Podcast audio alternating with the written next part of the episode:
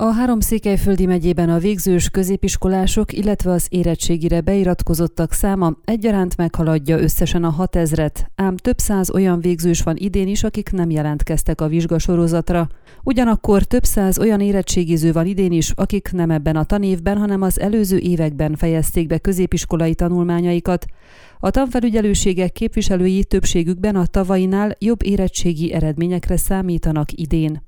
Argita megyében az idei érettségizők száma alig különbözik a végzős középiskolások számától, ez azonban nem azért van, mert minden végzős jelentkezett a vizsgasorozatra, illetve bukások sem voltak a cikluszáró évfolyamban, hanem azért, mert több százan szeretnének leérettségizni idén az előző évek végzősei közül.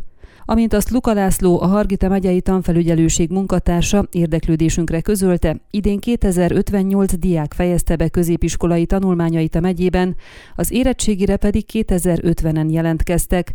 Közülük azonban 324-en az elmúlt években végeztek, de különböző okok miatt nem tudtak leérettségizni, ezért jelentkeztek az idei vizsgasorozatra. Az idei végzős diákok közül tehát 332-en nem iratkoztak be, vagy azért, mert nem szeretnének leérettségizni, vagy azért, mert valamilyen tantárgyból pótvizsgázniuk kell, és így csak a pótérettségin vehetnek részt. Az érettségi tekintetében a legnagyobb arányú lemorzsolódás az esti tagozatos végzősök körében tapasztalható, derül ki a tanfelügyelőség adataiból.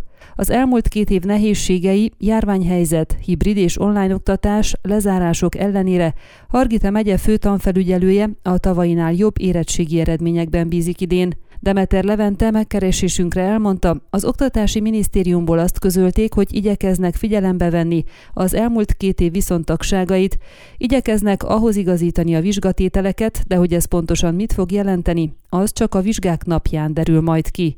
Az elmúlt két év problémás volt sok szemszögből, az idei érettségizők négy középiskolai évéből kettő, tehát a fele így telt el.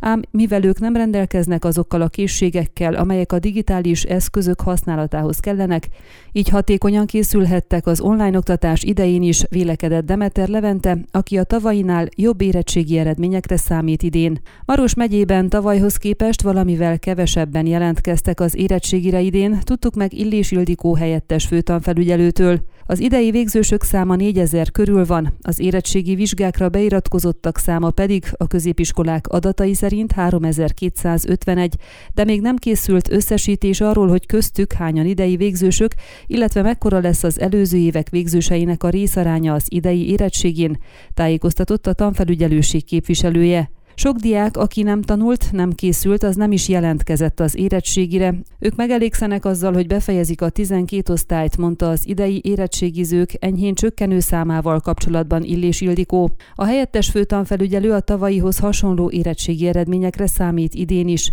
Mint mondta, az érettségi előtt álló diákok a járványhelyzet idején a jelenléti oktatás szüneteltetése alatt is készültek a vizsgasorozatra, sőt, nagyobb hangsúlyt fektettek az érettségi tantárgyakra, így véleménye szerint nem várható, hogy idén rosszabbak lesznek az érettségi eredmények, mint tavaly.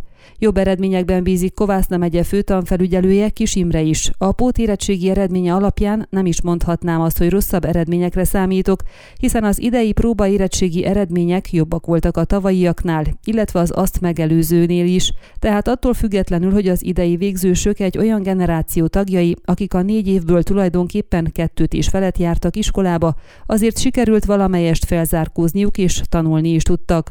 Mi a próbaérettségi eredmények alapján bizakodóak vagyunk, és azt gondoljuk, hogy a végzősök döntő többsége igyekezett helytállni ebben a nehéz időszakban, és ez meg is látszik majd a vizsga eredményekben, fogalmazott a főtanfelügyelő. Igaz, a pótérettségik eredményének az összehasonlítása sem ad feltétlenül releváns képet a helyzetről, hiszen nem ugyanazoknak a vizsgázóknak a teljesítményét méri, jegyezte meg Kisimre. Kovászna megyében a nappali tagozatos végzős középiskolásoknak a 86,14%-a jelentkezett az érettségire, ez 914 beiratkozót jelent az 1061 végzősből. Esti tagozaton további 144 diák fejezte be középiskolai tanulmányait, a többségük azonban nem jelentkezett az érettségire. Az érettségi hétfőn június 6-án a kompetencia vizsgákkal kezdődik, az írásbelik június 20-ától zajlanak a megszokott sorrendben. Az érettségi írásbeli vizsgáin elért eredményeket június 27-én függesztik ki, és aznap fogadják az esetleges óvásokat is. Az érintett dolgozatokat a június 28-30-a közti időszakban javítják újra, az idei érettségi végleges eredményeit pedig július 1-én teszik közzé. Ön a Székelyhon aktuális podcastjét hallgatta. Amennyiben nem akar lemaradni a régió életéről a jövőben sem,